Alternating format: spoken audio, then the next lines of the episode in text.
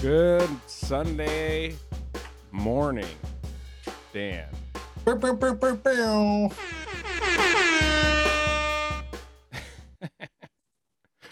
All right, dude. Welcome to Chill in the Basement episode something. I think we're we're right around that 50 mark. Yeah, Yeah. maybe like 51, 52 now.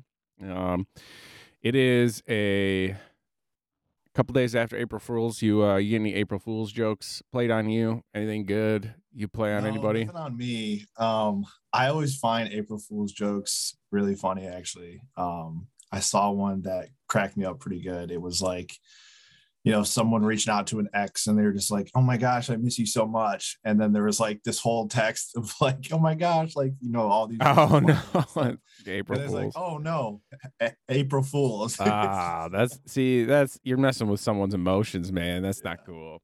yeah, saw- it was just funny though. Yeah, I saw one where was it like uh their dad was super into coffee, so they created a burner phone account and started texting him as if he had been signed up for some sort of coffee newsletter, telling him that they, they were they were going to send him a gold-plated bean belt and all these other things and charge his credit card for it. And he just kept replying like stop! Like no bean. Like i don't want to be a part of this, This but yeah ended up being a big april fool's joke.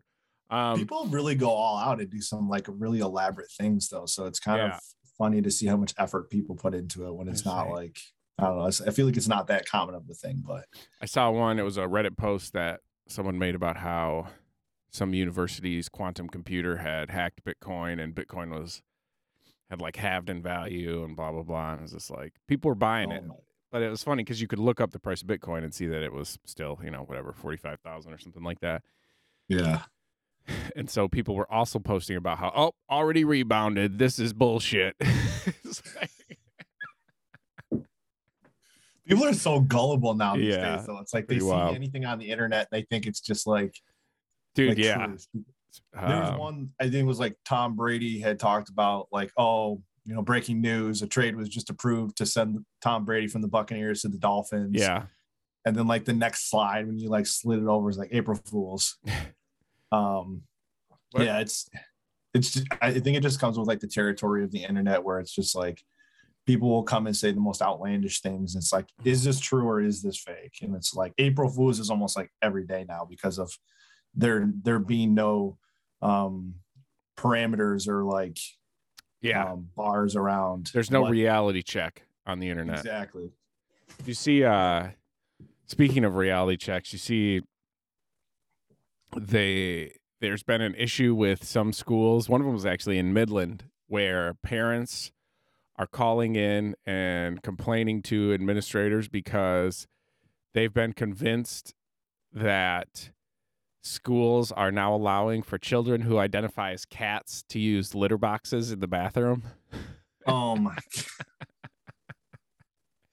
it's like these groups that are like you know like moms for freedom right or moms for liberty stuff like that That's what you sent me. I was like, what Yeah. the hell is litter boxes in Dude. schools? they've they've got there's it, it's it, like school in texas happened on a school on the east coast happened like i said school in midland where you've got these parents who are reading online that these school districts this and by the way none of this is actually true but they're reading online that these school districts are allowing children who are like i guess little furries but but they're kids so it's like really hard like who like i don't know i remember when we were kids people used to pretend to be like dogs and cats all the time it was not it's like part Yeah. of being having an imagination growing up but that they've convinced the school it's like just the next step in like the absurd culture war stuff but um that they've convinced the schools that uh that the kids need to be allowed to use litter boxes because they identify as cats That's absurd, man. it's just like, one of those that to me stories that a level of like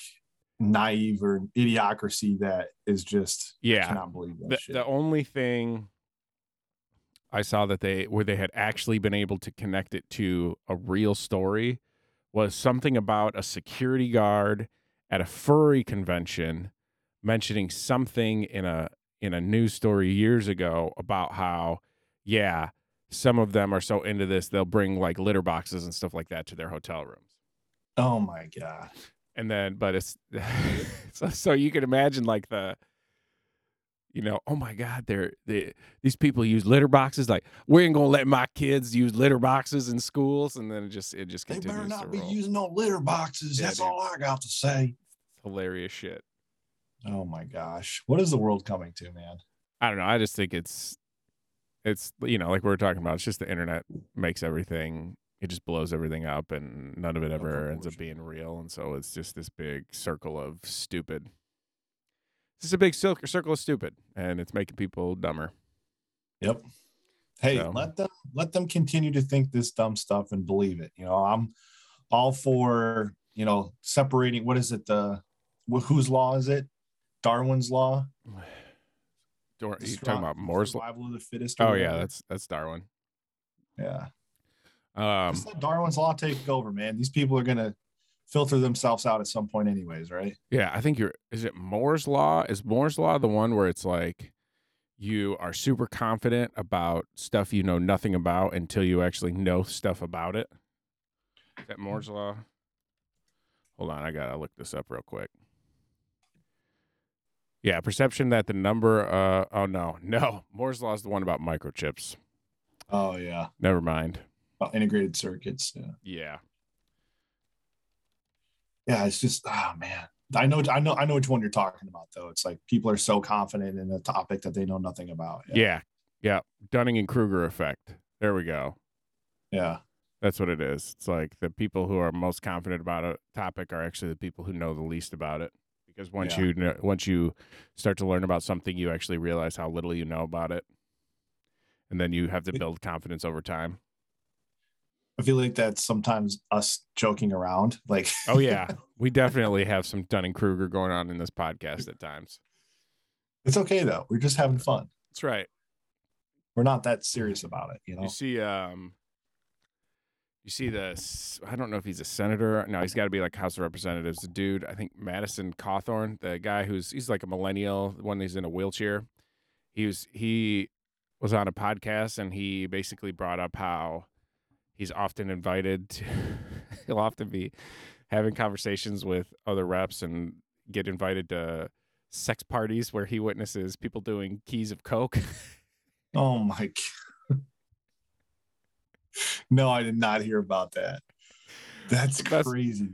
Yeah, the best part about it is like he's a Republican, and you had the Republican reaction being like, "Dude, come on, you can't just say that shit." Like they're super upset about it. Like, Seriously, man, who's invited you to these coke-filled orgies? uh, he is not. He has not officially clarified yet who who has invited him to the coke-filled orgies. So, as the world turns Washington style, And say whatever they can to get attention on them, I feel like. Yeah, and this guy, this guy seems like he's pretty sketchy. Like apparently he he's he's just kind of a bullshitter. Like he's in a wheelchair, but he claims that he like the, story around how that happened, which was like I think it, some sort of drunk driving accident. But like even his friends who were with him at the time has have come out and said like he's lied about it, and he's just kind of a sketchy guy generally. But yeah, coke filled orgies. How did he get voted into an like official position? Uh, I mean, if you want to go into the issues with our current system and gerrymandering and the idea that you have these primaries where, you know, like the Republican or Democrat primary in really gerrymandered areas will determine who the actual you know representative is doesn't you know what i mean? So then you That's have like a smaller group of people who could potentially be on the like you know if you're looking at politics as a spectrum there's a right and left and you know could be more extreme on either side so that's kind of the issue right now or one of the issues Speaking of speaking of politics, I heard uh, an interesting perspective the other day that I wanted to share with you. I thought it was all right it kind of made me sit there and go, hmm.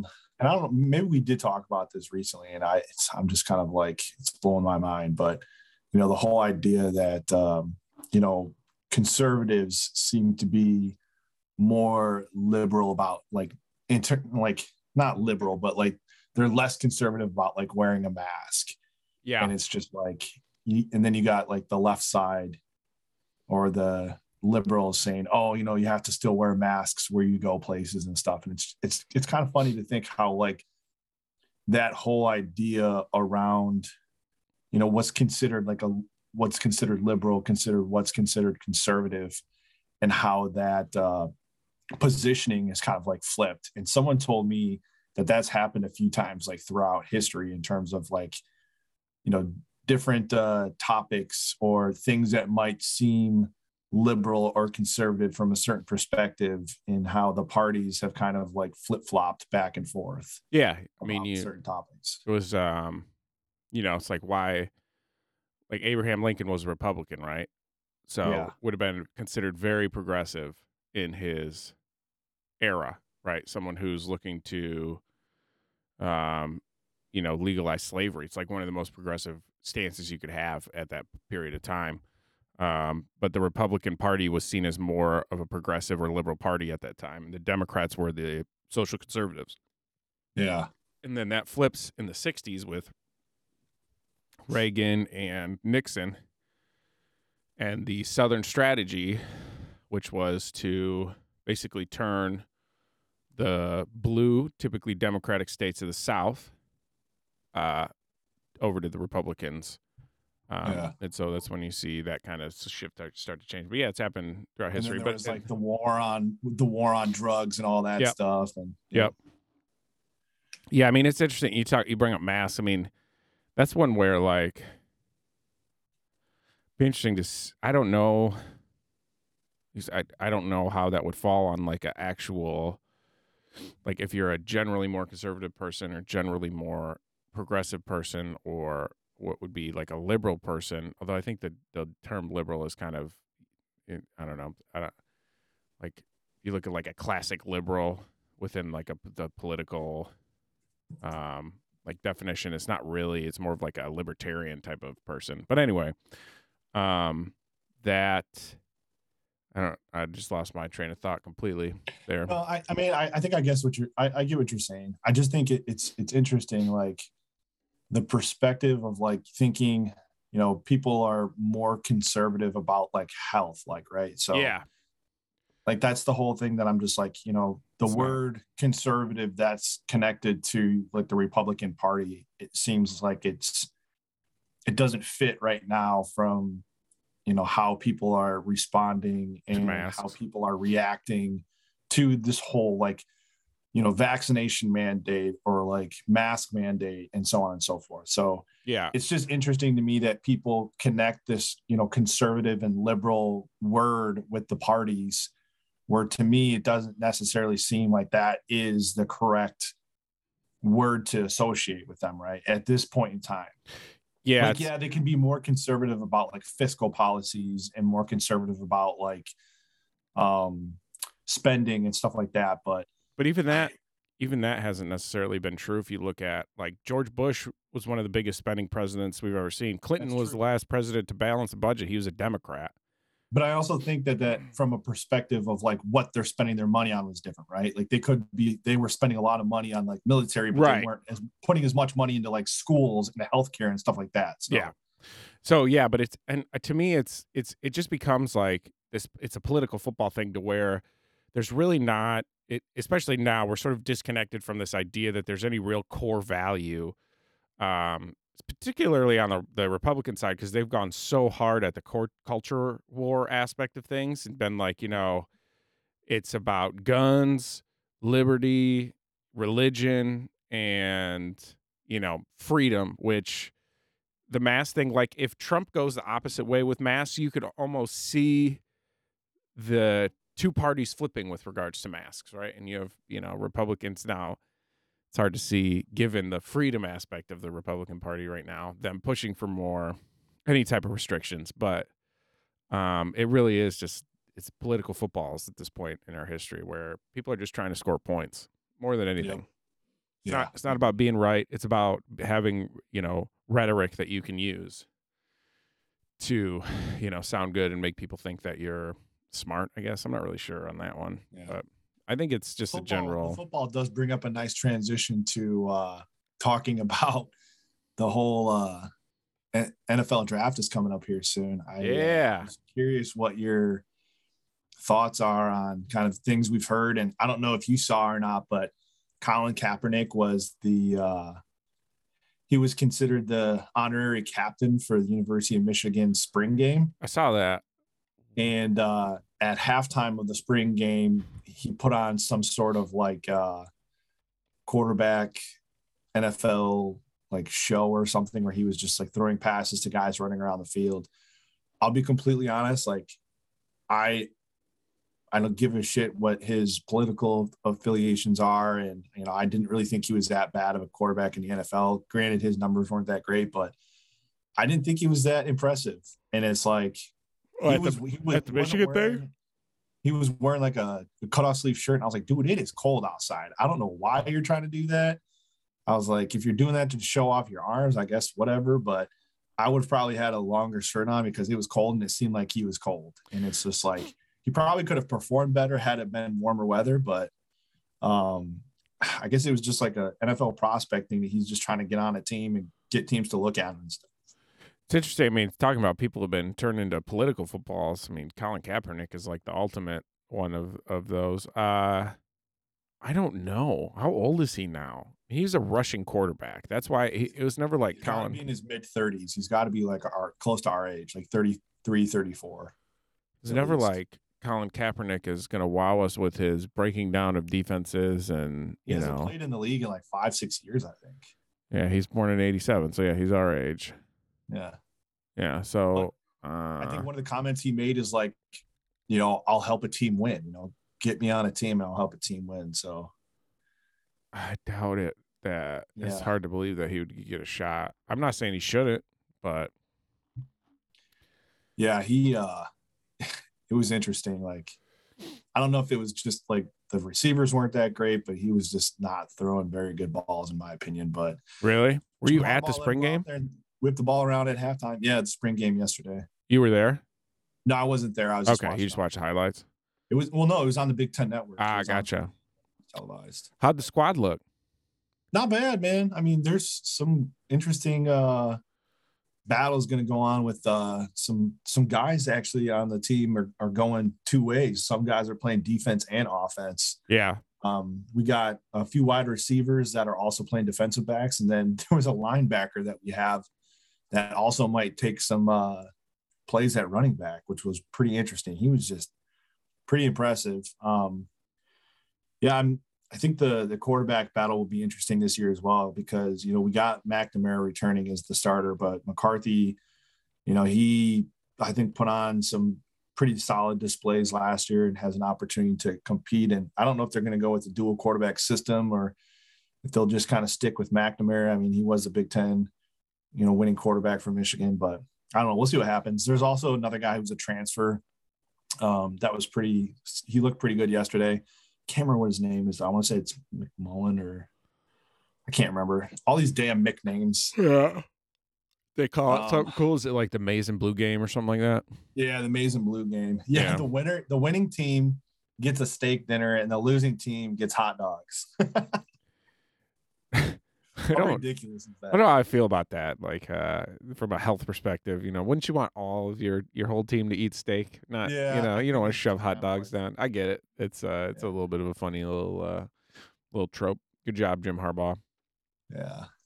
Um, I think it just gives the team's motivation to beat each other, play well. But yeah. Um, yeah. All right, NCAA tournament. You got any hot takes? Man, I was uh that was a great Duke North Carolina Final Four game. Yeah, I so didn't end up watching the end of the game, but I saw the one thing I didn't notice today on uh, when I woke up is that all the Duke fans were upset because they didn't get an and one call with that layup. That guy that wasn't an yeah, and that, one uh, yeah, with ten seconds left. That big of a difference. They ended up losing by four. Yeah, it would have tied the game with like ten seconds left or something like that, but was not an and one. Wasn't even yeah. close, given college rules. Like I don't even know if it should have been if you're talking NBA rules. I mean, continuation in the NBA, I feel like they would have given him the and one. Yeah. Um, but I feel like in college, if if they called the foul, he shouldn't even made the bucket. It should have just been on the floor. Right. It, they did. It was on the floor. Yeah, but like he made the bucket, and I thought the bucket counted. No, it didn't. Oh no, that's what that's what Duke fans were all upset about. They were like, "Oh, it's yeah, yeah, and yeah, one continuation." Yeah, yeah, yeah, yeah. You're like this continuation, and then Yeah. in the comments on the Twitter post, it's like, know, continuation doesn't exist in college basketball, and then people just being like, "Well, that's stupid." And it's like, no, it's not. He was Yeah, I mean, definitely dribbling the what, ball. dude, that kid Love from North Carolina, Yeah. he is a killer. He Yeah. is going to be great in the NBA, in my opinion. He's the one that He's hit that a- big three. Yeah, dude, he's so confident with his his game, and you know he he can drive to the rack and score, and and he can shoot lights out. So I mean, he he was making big time shots, even in the Elite Eight game that I was watching. He was knocking down with confidence. He was like, "Give me the ball, I'm about to score." Yeah, and he knocked down another big three against I forget who they were playing in the Elite Eight, but uh, yeah, he that North Carolina team is solid. But I do that Kansas team is so good. yeah. They they're pooped on Villanova. long. Lot of lot of athletic guys. had they kick Villanova's ass. hmm Um, yeah, I, I was kind of bummed. I don't. I didn't really think Villanova had a whole lot of scoring. And I mean, they kept just trying to get the ball to that. Uh, I can't remember what that kid's name is. A white kid on their team that was a shooter. Yeah, Um, but yeah, dude, I I think it's gonna be a great game. Kansas has definitely been uh, playing pretty well over the last uh, few months of the season here. Um, North Carolina is coming in hot though, especially coming off that win against Duke. I, I think it's gonna be a great game. Yeah. I have no idea how to even handicap it. You know who the favorite is at this point? I think the favorite is Kansas. Kansas, just because um, they looked more probably only gonna impressive. Like a couple points. Let's see, a little betting action here. Maybe maybe three and a half, four and a half. College basketball lines are so difficult to to pick. Well, Kansas is number one. Four and a in was number one in their region, and then North Carolina is number eight. So I feel like it's Yeah. got to definitely Kansas is a Kansas. four or four and a half point favorite, depending on what uh, what betting service you use. Yeah, that doesn't surprise me. Yeah, Um, I really thought Duke was going to win that game. I mean, they have that freshman on their team. I can't remember what his name is, but that dude is a monster. Pet, Banchero, huh? Paolo Banchero. Yeah, Banchero. That kid is a beast. Yeah, just another one. I looked up their recruiting classes. They've got studs coming in next two years. They're especially next year. They're loaded. I feel like Banchero's got to go. He's going to get drafted. Oh yeah, with, with Krzyzewski leaving. Oh yeah, I guess that's another thing to call is Mike Krzyzewski's last game. mm-hmm. Uh, Like he's that. about to retire. Which which what a shitty way to go out. Lose to your rival in your last game in the NCAA tournament in the Final Four. After they beat you in your last home game in Cameron indoor, indoor earlier in the year. They got smacked too, didn't they? Uh yeah, I think so. Dude. I'm glad Mike Krzyzewski's gone. I was never a big Mike Krzyzewski guy. Being a Michigan State fan, he's pooped on us several times. Uh we we got him a couple times, but he got us more than we got him. And uh yeah, I always thought it was a little bit shady that he also got to coach and run the entire US men's basketball program. I don't know who takes over that or who's doing that now, but I thought wasn't the guy from San Antonio uh, Popovich Popovich? He was coaching for a while, right? He might be. I mean, it, the pro- the problem I had with it is is you basically had Coach K being able to coach the best young talent from like you know these like fifteen to eighteen year olds, and you know they all end up going to Duke. Like you could literally look at the U.S. under eighteen squad, and then go to any recruiting service. And all the top players have their pictures are USA basketball pictures, and they're all going to Duke. yeah, It's like that's some bullshit. yeah. Um, definitely, it definitely was uh, one of those things. It's just like, well, if he's going to be able to do this, he shouldn't be able to do that. You know? yeah, and then, which I mean, I get it. He's considered, you know, one of the best coaches in the country, so why not let him coach? Just seems a little bit of an unfair advantage from a recruiting But angle. Not really the coaching the the NBA. Well, the Olympic team? stuff. Yeah, I don't know how much Olympic coach, you know, coaching you actually have to do for those guys. You know, yeah, it's not a whole lot. you got the best guys in the world. Just put in a system and have them go score a bunch of points. Um, I don't know. Evolution of the game during his career has been kind of crazy. Yeah, I don't know that you give him. uh, like I don't know that he's been like a innovative coach in any way, other than he's seems to have been a good recruiter. Like I don't know, is there something that Coach K gave to basketball that we're that I'm missing here? Like Duke No, fans are all I mean- pissed off about. He does have five national titles. Yeah, I mean, other like I said, that's just that's that's purely, mostly. I mean, he's had so much talent there. Yeah. You know, Um, he got he you know he was kind of against the one and done thing, and then just completely went all in on the one and done thing, which is fine. Although I think that model is even changing to where you don't necessarily want to have a bunch of one and done guys on your team because they end up not being as good as like you know 22 and 23 year olds who have been in a system for four years and are a little bit more mature from a physical perspective you know what i yeah, mean yeah they're just not as committed, you know. or yeah or the commitment type thing Yeah, it's it's definitely going to change the face of college basketball. I feel like because after Roy Williams retired from UNC, now Krzyzewski's retiring from Duke. I mean, how long until Izzo retires from Michigan State? i know you got izzo i mean it's like i was thinking about this earlier it's like this weird era of vaguely italian looking white dudes short white dudes like rick pitino tom izzo Rick Pitino, mike Krzyzewski, john calipari like or who's the guy from UConn, the women's basketball? Yeah the national yeah, Geno. NCAA. Yeah, Geno Auriemma. Yeah. Why- why is he it- retires after this year? That'd be really interesting. It's like, what does the Italian mafia know that we don't? Right? Why are all these? I don't know that all of them are even Italian. Like, I don't think Shish- I think Krzyzewski's Polish or something like that. But whatever. You you know it's like the you know the short guy with like the a little bit larger nose and just like the squatty frame. Like, why were those guys so successful for the past twenty years of college basketball? And but you look at like the young coaches, the good young coaches. I, I don't see that that archetype come coming in to play anymore. Like, I think Yeah. we're we're making a shift as far as the popular basketball coaches are concerned. It is really interesting though. It's it's crazy how long he's been a college basketball coach for. Yeah. How do you think? So you see they they already named Jon Scheyer as the the head coach who will replace him. No, I didn't see that. Yeah, he's the he's been an assistant. He was the dude who uh they I think he won a national championship there in like 2010. Never really Oh, had much of a pro career, but um, I feel like it makes sense that they were going to select someone who had been there before. You know. Yeah, I think it makes sense. I what I don't get is why are you like he's 34 years old, has no head coaching experience. Sure, you've got the next two classes coming in full of studs because of Coach K's USA basketball connections and everything. Yeah.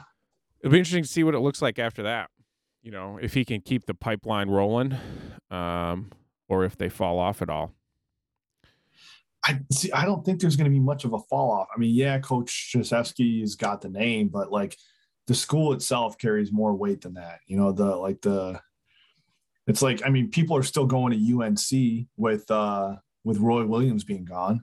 Yeah, I think people will still go to Michigan State when Izzo retires. yeah, I don't think like the coach, the coach does play a little bit of it, but I think just being a part of that brand itself, the brand is always going to be what it is. I know, man. So UCLA basketball after John Wood. I'm just saying. Yeah, Indiana um, basketball after Bob Knight. Mm. That is true. Good point. Like they, it does happen. It's not, and uh, I guess the problem with Duke is the expectations there are going to be absurd. Yeah, You know, if he doesn't have a top five recruiting class every single year, make a Final Four every other year, like at what point do they go arrogant Duke people and fire him for, you know, he may be a good coach, but they'll just fire him because, you know, he's not living up to whatever that standard is. So I guess here's my argument for the whole Indiana thing. I think Bob Knight made that team what they were. I don't necessarily think that Mike Krzyzewski made that team what they were. You don't think Mike Krzyzewski had anything to do with Duke being Duke? They were terrible at basketball before he started coaching there. I mean, I, I'm not saying that he didn't have something to do with it, but I don't think he had as much weight as you know, the what level Bob Knight was able to bring Indiana to, right? Okay. Because because Bob Knight, I just think he, I don't know, like Indiana basketball, Indiana Hoosiers or whatever. I don't think like that's necessarily like a, a staple for you know college basketball in general, right? Yeah. Um, the whole UCLA thing that that is a that's a different case. I think UCLA has definitely been one of those prominent schools that has had a lot of top talent come through there, but I don't think I can name more than actually I don't think I can name anybody that's come through Indiana that's been top talent. Even the best player to come out of Indiana went to Indiana State, and that was Larry Bird. He went to Indiana for a year, I think. But yeah, he did not like Bob Knight. How do you miss on But you Larry think of the Bird? names that have come through like Duke and North Carolina and UCLA. There's a hell of a lot more prominent players that have come through there than have come through Indiana. Yeah. Victor Oladipo is the only player that I can think that is still in the league that's come through Indiana. Yeah. Eric Gordon, is he still around? I, maybe I don't know. That'd be the only other one I can think of. No, Um, I mean Zeller wasn't. Didn't one of the Zeller brothers go there? may, maybe I don't know. So, Larry Bird, uh, was left Indiana because Bob Knight was such a dick to him. Then he goes on to be one of the greatest basketball players in NBA history. Yeah, good job, Bobby Knight. That's not surprising. That's No, why Bobby Knight. Knight is not top. Yeah, exactly. That's why Bobby Knight is remembered as Bobby Knight is remembered because he was kind of an asshole. He threw a chair on the on the court. Yeah. So that's the one thing about Coach K that other than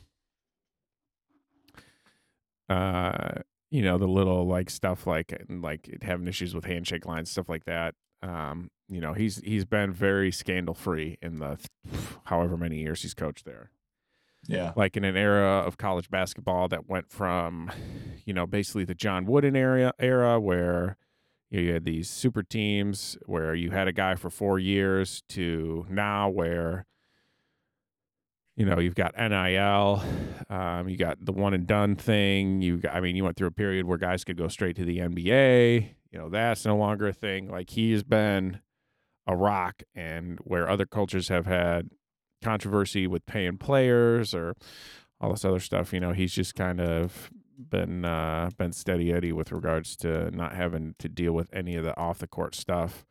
Um, you know, and uh, certainly has brought a lot of attention in a positive light to Duke that they would not have otherwise gotten, and sort of built this this national basketball powerhouse that uh, like I said, we'll see how old Jon Scheyer does with it as he Yeah. takes over the reins. It's got to be intimidating as hell to be taking Oh, over yeah. for him. Oh yeah. I mean, who's the guy that took over for North Carolina? Um, For Dean Smith or for. You're talking about right now? Is it, yeah, the guy right now. is it Hubert Um, Davis? Yeah, and he was he was he was he went to UNC. Yeah, So he I mean, player.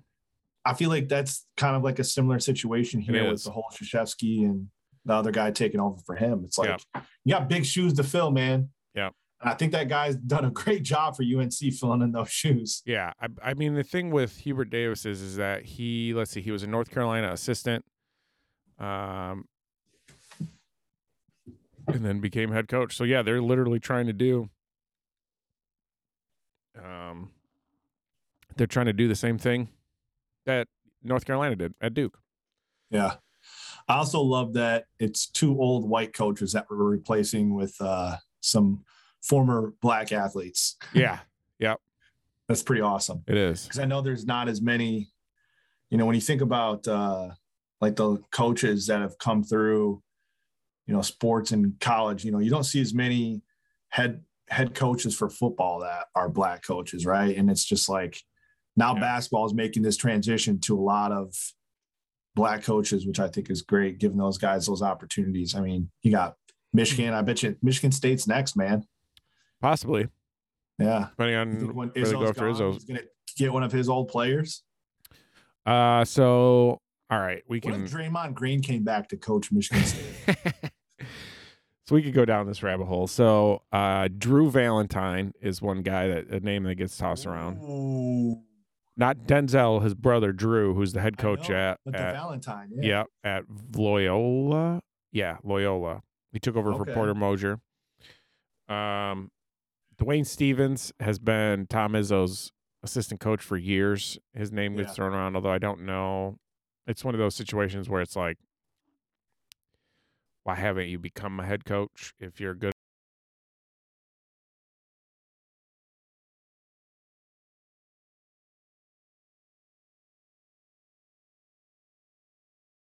enough to be a head coach you know what i mean waiting to take over for Izzo. maybe but they've never formally i don't think stated that Yeah. then there's also, you know, like the the just general Izzo coach tree, like Tom Crean, uh, this guy Dane Fife, is that a name? There's other guys out there. So who knows? Not quite there. yet. I guess Dane Fife's now the coach of Indiana. Who's I thinking? yeah. I don't know. Either way, um, yeah, there's guys. So we'll see. I don't know really. Michigan State. Let's see. Michigan State basketball. So we lost to Duke in the round of 32. Should have beat him, to be honest with you. We had him down with like I don't know, seven minutes to play or something like that Yeah. just uh just kind of lost it there at the end. Um team this year was interesting. It's not I don't know. The the knock that you know, my friend group we kind of have on Tom Izzo is always that he always seems to play too many guys. Yeah. Like he he Rotates in a lot of guys. yeah, there's always like uh you know there's five guys on your team that are the best five guys on your team, right? And you should probably play them more than anybody else. Yep. He doesn't really do that. So No, he he spreads the love out too much. yeah, I think that's the and so yeah, it ends up with these situations where they get they get beat when they shouldn't get beat. Yep. Agreed. Uh, they definitely could have beat Duke. We could beat Duke. Didn't beat Duke though, so that's how the cookie crumbles. Uh, how's Michigan squad? They're gonna get all the dudes back? Are they getting Diabate and uh, oh, they're I mean, there's a good chance all those guys are gone. that sucks? Yeah. Who's I he got? mean, Does he have some? So he's got guys coming in though. yeah, we, they got some guys coming in. Um, yeah, unfortunately, I think that uh, those guys are going to try to hit the iron while it's hot. Yeah, Um, that's I- the thing I really about I think that Diabate should should stay a little longer and kind of finesse his game. Um, yeah. he's he's he's got a great chance of being a lottery pick, in my opinion, if if he waits one more year because he's extremely talented. Otherwise, there's always boxing. Dude's got some fast hands. Dude, fast hands and he's got reach, dude. He's Yeah. got long arms. Yes, as the uh, what? Who was the squad? The Wisconsin squad learned. That was wild. Moussa can throw hands. Uh, so okay, so Caleb Houstan probably gone, right? Yeah, that's another one that I really feel like he one more year of kind of just like refining his game. Yeah. he could be pretty outstanding as well. Uh, I think he was uh, the what what state was he the Gatorade Player of the Year for? Florida. I want, I want, yeah, I want to say, yeah, it had to have been one of those. Might have been Florida. I know he was like Gatorade Player of the Year. He he's a solid shooter, and he can. He's he's got like length. He's like I think he's like six eight. Okay. Um, yeah.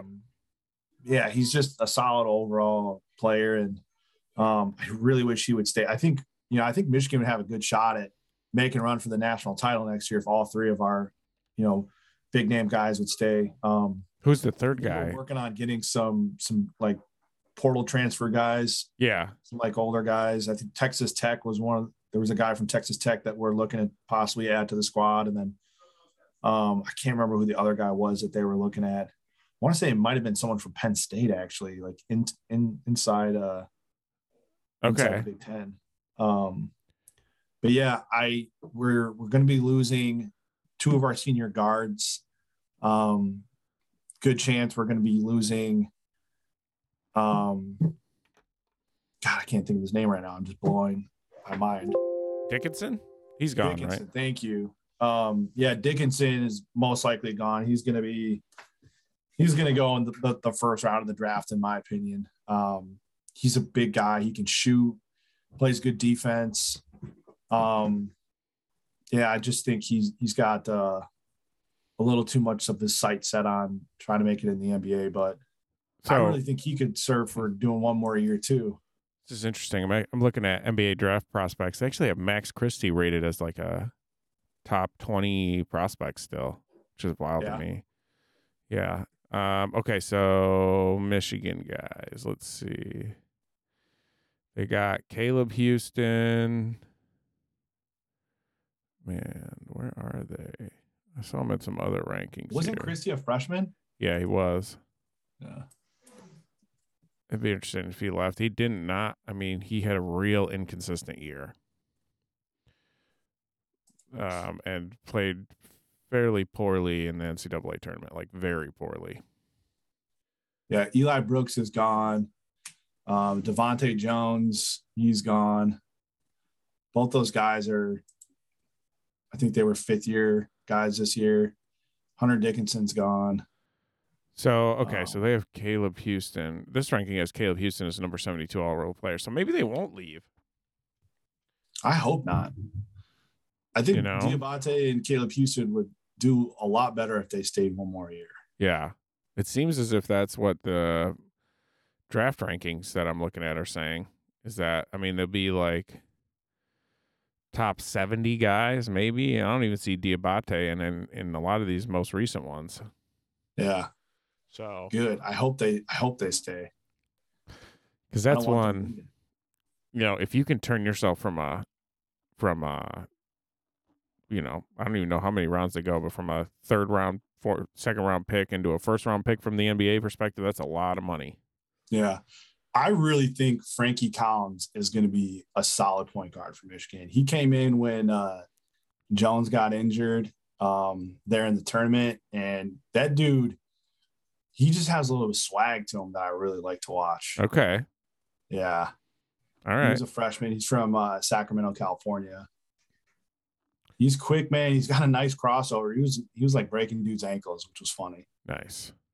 Um, yeah, Hunter. I really wish he would. Where did they got Hunter Dickinson on the draft board? I haven't seen him yet. Yeah, dude. I don't think I don't know that he's considered. uh Which is crazy to me. Like he's a solid prospect, dude. He's 7'1", 260.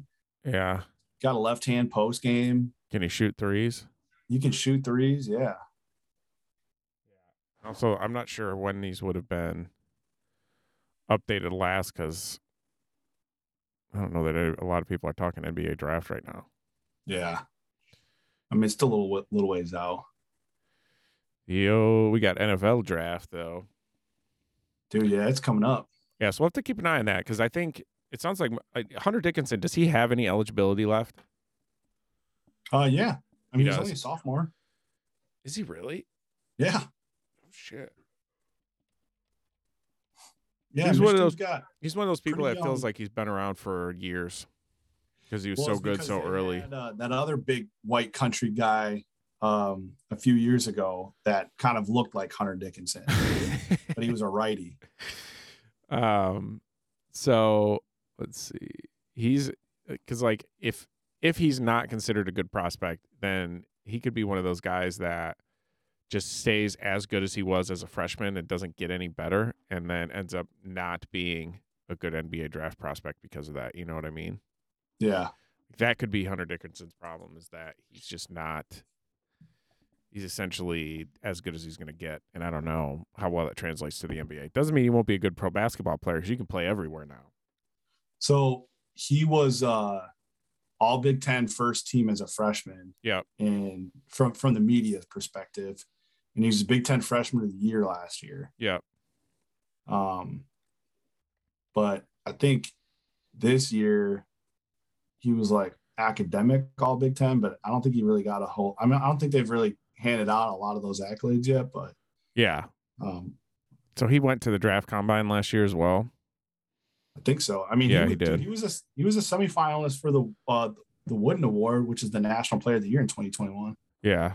All right. Let's and see. A, and he was a semifinalist in the the Naismith Award. Yeah, he shoots one three pointer a game. about. Yeah. Let's see. Lots of two pointers. Scored 18 a game this year, so he improved his scoring average by four points a game. Yeah. Um, I mean, and he, more assists. Yeah, I could see it. he had 13 20 point games this year. Yeah. Hmm. I don't Interesting. know. We'll see. Yeah, we'll see how that all shakes out. But he may be back as well, which would be real good for Michigan. Yeah. If him, Houstan, and Diabate came back, I would feel very confident with the, the team next year. Yeah. I really didn't think that they were going to make a run this year at all, if I'm being honest. Yeah.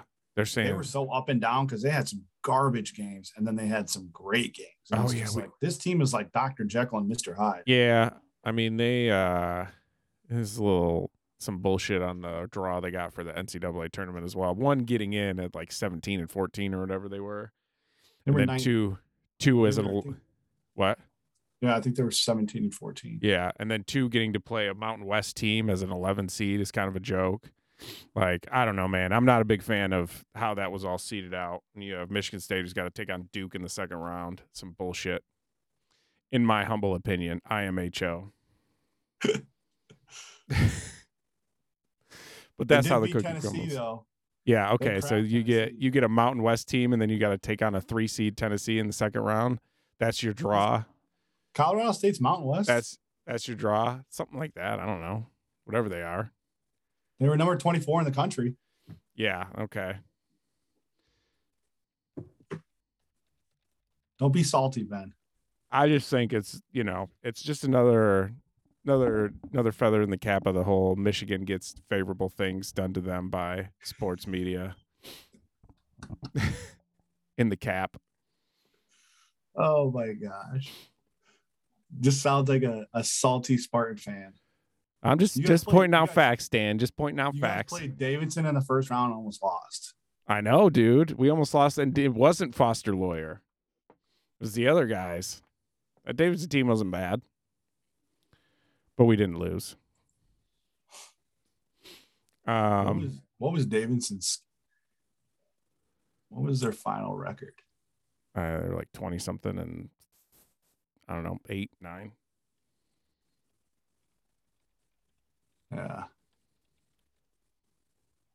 Davidson Cat. Isn't that where Steph Curry went? Yep. Sure is. Wow. Yeah, It's- twenty-seven and seven. 27 and 7. See, I feel like records in college basketball aren't very Well, it's hard when you're dealing with, you know, someone like Davidson that's just beating up on Atlantic Atlantic 10 teams versus like and that's the one argument for Michigan getting into the tournament at 17 to 14 is that it was a Big 10 squad, yeah. you know. And they had fairly good metrics and stuff. Like, you know, if you look at like the KenPom and stuff like that, they were fairly well rated. Yeah. It did I mean they did have a they they beat number uh 10 Alabama in their season. Davidson did. Did they? Yeah. Yeah, they weren't bad. Um They had uh I don't even really remember that game other But then they played teams like Duke's the Kiss. I can't even say this name. Duquesne? Q U E S N E. Yeah, I think it's Duquesne. I think it's how you say that. Oh, yeah. Think it's like a, maybe Like who Iowa. the hell is Duquesne I think it's maybe or in Iowa. Yeah, there's these Atlantic 10 schools. Um, Pittsburgh. Man, all these schools are in Pittsburgh. Pittsburgh must be a hotbed of education. Yeah. Uh, all right, dude. What else we got to talk about this uh, this lovely Sunday morning? What else did you shoot me over? You said a few things. Uh, oh, apparently they're using AI or Oh yeah. So they this is just like one of those stories that it kind of makes sense when you really think about it, but it's just terrifying to think about. That makes sense. So it's uh it's like some sort of pharmaceutical AI that they use to try to search out new drugs and compounds, right? Interesting. So, well, apparently, if you turn it around and just have it search out toxic things, then it comes up with like hypothetical new biological weapons, you know, hundreds of thousands of new potential chemicals that could be used as biological weapons within like a day's worth of trying to figure it out or something stupid. That's like that. terrifying. right, but at the same time, I think it's one of those things where like the more it, it from a headline perspective, it sounds terrible, but then you you think about it and you're like, well, let's say hypothetically, Dan and Ben got a hold of this AI and used it to search out these chemical compounds. I don't I don't have a lab where I could make chemical compounds. That's true. I, I certainly don't have a lab where I could make experimental and or hypothetical chemical compounds and I certainly couldn't then do it on a scale that would be, you know, necessary yeah. to make biological weapons. So it's one of those but just you could sell that information and get a ton of money for it and then whoever you're selling it to might have the capabilities of doing it. Right, but I from what I it's one of those things where I think what they kind of made it sound like it was fairly easy to get this information. Like that this AI stuff that they were using is not that hard to get a hold of. Yeah. Like I said, the, the limiting factor here is the idea that anyone without a chemical lab is going to be able to make these compounds and then, you know, distribute them. It's just one of those that, you know, it's an AI scary AI scary story, but in reality, I don't know that it's actually that scary. I think it's more interesting just the idea that, you know, you flip a couple of metrics and how the AI thinks and it goes completely opposite.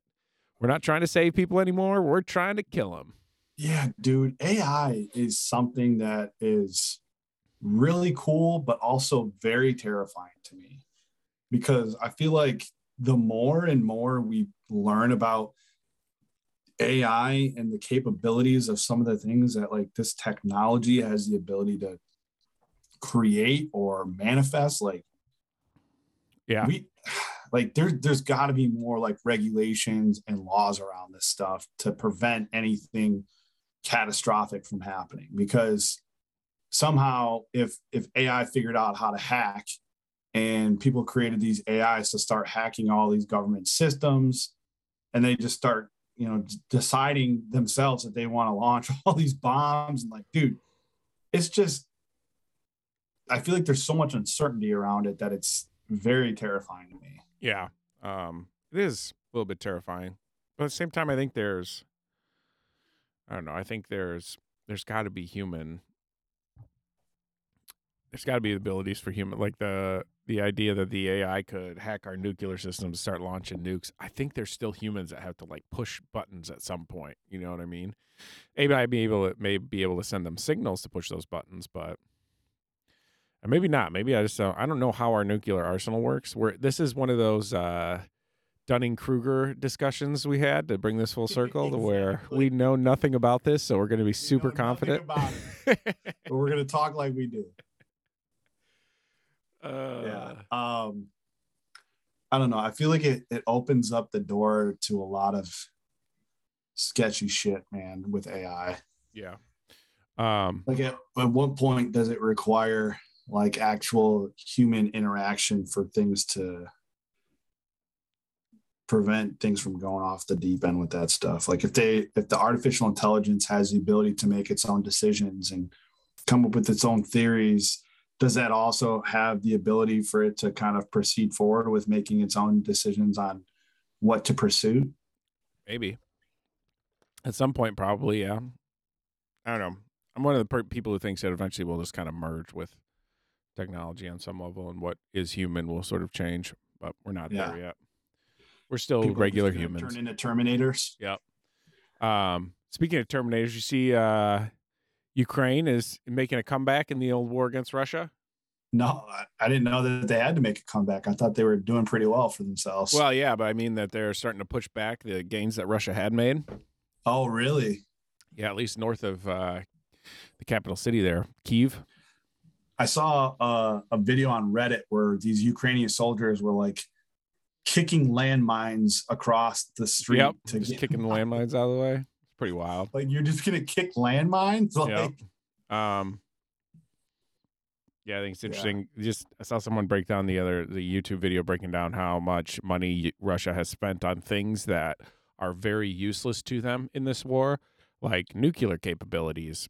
Just at all, the idea that you would have this giant nuclear arsenal that means absolutely nothing to this the the actual real world war that you're trying to wage, or the navy, Russian navy, pretty much useless, but they spent yeah. a whole bunch of money on it um, and that like a lot of their high end projects are more of like sort of window dressing where it's like their most advanced fighters and sort of their most advanced technology is stuff that they have and they've developed to keep up with the west but they don't actually have a lot of it like they're not actually making a lot of it so that's why oh. you don't see like their most advanced jet fighters being used and stuff like that is because they really don't have a whole lot of it and a lot of it is just like these old you know ground based systems from like the Soviet era, which is wild that yeah. they're now rolling into Ukraine. Do you hear about that Kev fighter jet pilot from Ukraine that like took out like six Russian fighter jets? Oh yeah, the the ghost guy, the ghost of yeah. Kiev. Whether or not that's real or not. That's yeah. one of those stories that it'll be interesting to see over the next couple years as some of you know this all becomes history and we start to figure out what's real and what's not real and if that was if that guy's legit or if it was just propaganda sent out by the Ukrainians. That would be wild. If it's real, they got to make a movie about it. They do. The Ghost of Kiev. They probably will in Ukraine regardless of if it's real or not. Like that's yeah. that'll just be a thing. Um seems to be going fairly poorly for our boy our boy Putin though. Yeah, I think he deserves it. I just think it's interesting how you know, it's like all these big heavy tanks and armored personnel carriers that they're rolling in with and they're just getting blown up by you know what are essentially rocket launchers by guys running around in the woods with rocket launchers yeah what type of like economical impact do you think this will continue to have on like the us uh, the one thing i don't know you know there is some some food stuff like ukraine food is a shortages. big bread basket um, I don't know about food shortages affecting us. Like it's essentially like uh, a certain percentage of global wheat supply comes from Ukraine. So I'm not, but I don't know. I would assume that there's still going to be farming going on. You know what I mean? Yeah. Um, do you think the prices of products in the U.S. will increase based off of any type of world global shortages? Yeah, I mean, I think you're still going to have to deal with inflation issues related to the pandemic and all the global supply stuff for a little while longer here, probably at least another year. Yeah. So it's not going to be any fun, but it won't be the end of the world. Yeah. You know, I don't, I don't foresee this causing World War Three or anything like that. But who knows? You know, old Pooty's still got that nuke card in his back pocket. I just, I just think it'd be like I don't know it's basically political and international. Like you don't want to turn Ukraine into ch- all Chernobyls. You know what I mean? Like you don't. That's not what you want. It's not no. like Ukraine is half a world away from Russia, where you know you're going to have to deal with any fallout issues related to any nukes you bring out, and it's just going to make the international community hate you even more. So it just seems like it's a very dumb idea. And so then you look at well you can't use nukes and you can't win a ground war. It seems like they're just shifting to try to claim those two eastern states, Donbass and the other one. And then yeah. they'll probably, you know, try to keep Crimea and move out. So it'll be interesting to see if Ukraine tries to take those areas back or not. Do you think there there's a chance that they might not? They just say, you know, screw it, we'll just Yeah, I don't know. I think Crimea certainly strategically would be nice for the Ukraine to have back. Um, but at the same time, I don't know if it's worth it for them. But at the same time, it's becoming less and less worth it for Russia, and uh, Ukraine is only getting more and more weapons from the West and you know international. I mean, they have their whole U- Legion, right? The International Ukrainian Legion or whatever, where you have foreign fighters going to the Ukraine, to yeah. the Ukraine, to Ukraine to to fight. So it seems to be like the the tides are in their favor at this point, but we'll see. Is that the is that the NATO group that's going or? No, the NATO stuff is all taking place, you know, in Poland for the for the most part. Um, but Ukraine has actually started a an international foreign legion. I think it was started in February, where you, me, you or I could go to our nearest Ukrainian embassy and sign up to go fight in Ukraine uh, as part of their foreign legion. That would be wild. So there's there's like ex U.S. and probably current U.S. service members who have who are fighting over there. That's crazy. I did not know that.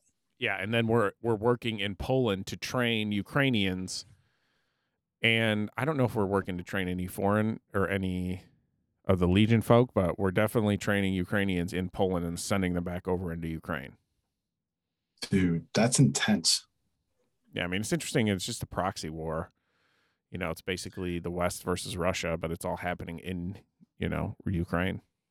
You know what's crazy to think about? I feel like in media, you haven't really heard anything about Middle East in the first time in how many Yeah. years? Like almost 20 years. That's the not first where- time you haven't really heard anything about the Middle East. That's not where the proxy wars are going on now, Dan. It's I know, but shifted. isn't that just crazy to think about for like the last 20 years of our lives, ever since 9 11? But Yeah. even before that, right? Yeah.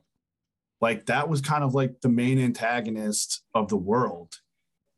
Yep. And you haven't heard anything about like Islamic terrorism or anything like that. And now it's all about like this war going on in Ukraine against Russia. So Yeah, it's interesting to think about with the the backdrop being the world energy resources and how they're, you know, if we're making a shift away from coal based things, then the Middle East becomes less relevant. speaking of that, did you hear that the first uh, 737 had a successful flight using vegetable oil? Or right, okay. No, wait. What was it? Vegetable oil? Hold on a second. I just saw this the other day. My buddy shared it. Oh man, I, I think I saw it on Reddit too. Um, Yeah, it is. Vegetable oil, animal fat, sugar cane waste, and other resources. yeah. So now they're going to start transitioning. Yeah, a A three eighty jumbo powered by cooking oil. Was that an Airbus plane? Yeah, Okay. flew powered by cooking oil. Isn't that crazy to think about? Um, I think it's a little crazy. It feels like it feels strange. Like, what do you use? Just like, where do you get this oil from? Restaurants? Is it just leftover I oil from restaurants that now the they're getting it from, but just to think that they're using that instead of some other type of fuel. Right, yeah. that- I guess I don't know about the. Do they go into the chemistry at all and like how it would potentially be more environmentally friendly? Because one of the worst, I think, one of the worst things you can do from a carbon emission standpoint is fly in a plane, right? yeah. Like it's super. Jet fuel is like, you know, one of the bigger things from a carbon emission standpoint. But maybe cooking oil is different. The Airbus also announced that they're uh, working to test an experimental hydrogen powered engine too. So Ooh, I like that idea. Hydrogen is definitely uh, clean emission. I mean, the only emission is water. So yeah. But that's uh that's kind of interesting to think about too. because that was one of the things Swoopy was uh talked to Swoopy about hydrogen and the car industry like that is definitely a fuel source that car companies are looking at. I think maybe honda and toyota are developing hydrogen uh, fuel cell vehicles. You heard about that guy that back in like the 80s or 70s was supposedly like taken out like like wiped off the face of the planet because he had done some research and testing on creating a like the oil companies supposedly in the auto industry. they took him out? like- yeah they took him out because he had come up with some sort of engine that could run off of hydrogen. Really? And they just didn't want to affect the oil industry so the oil industry like hired some people i guess to just take him out.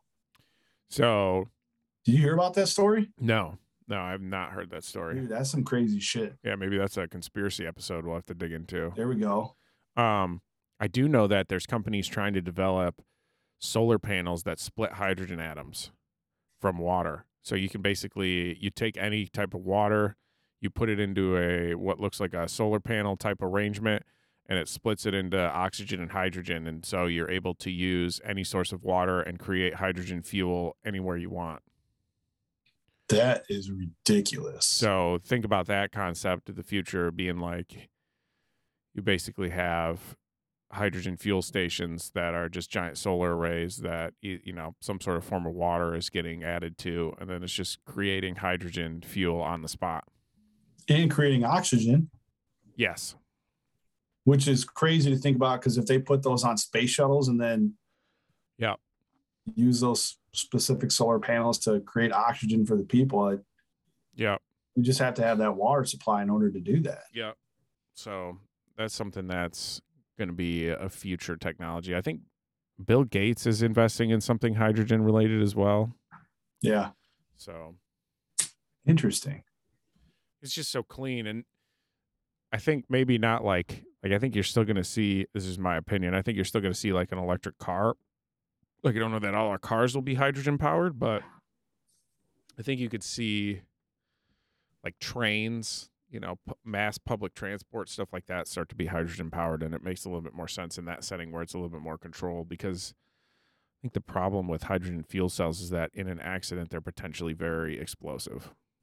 Oh, that makes sense. So it's hard to like contain it in a safe space. Yeah. But if you could put solar panels on the top and then just, you know, circulate water and make hydrogen, I don't know, man, it could get wild. You get wild. It's really crazy to think about. I still think they need to find a way of using um, magnets to create like that kinetic energy. Like a maglev train? They have maglev trains in Asia. Yeah, I know. I think Japan uses them. Yep. You basically go as fast that, as you want. Yeah, dude. That's pretty wild. No, no resistance yeah, I still think that there's a ton of opportunities with uh, magnetic powered things. Possibly, yeah. Create a strong enough magnet. You can push anything. Or pull anything. Or pull anything. Yeah. All right, dude. Anything else you want to talk about this uh this beautiful Sunday morning? Sunday morning, dude. Appreciate the chat. Yeah, dude. The Sunday morning, uh, let's come up with a clever name for our Sunday morning podcast. The Sunday, what was the old, uh, did the comics come on Sunday? Like newspaper days? Yeah, the funnies. The, the Sunday funnies. I don't know how funny it was, but, you know, it is what it is. The Sunday, your Sunday morning coffee, coffee doo doo cast. coffee doo doo cast. We could we could just call it the the coffee cast with Ben and Dan. There we go, the coffee cast. Yeah, a little rebranding here. We're going Sunday after that cast. going after that that uh, coffee addiction market. Sunday coffee cast with Ben and Dan. Sunday coffee cast. Um, all right, dude. Uh, let's. Uh, you want to try to do I don't know a couple days here, maybe Tuesday, yeah. Wednesday cast. Let's do it. All right, brother. We'll talk to you all later. Right, Have a good one. You too. All right. later.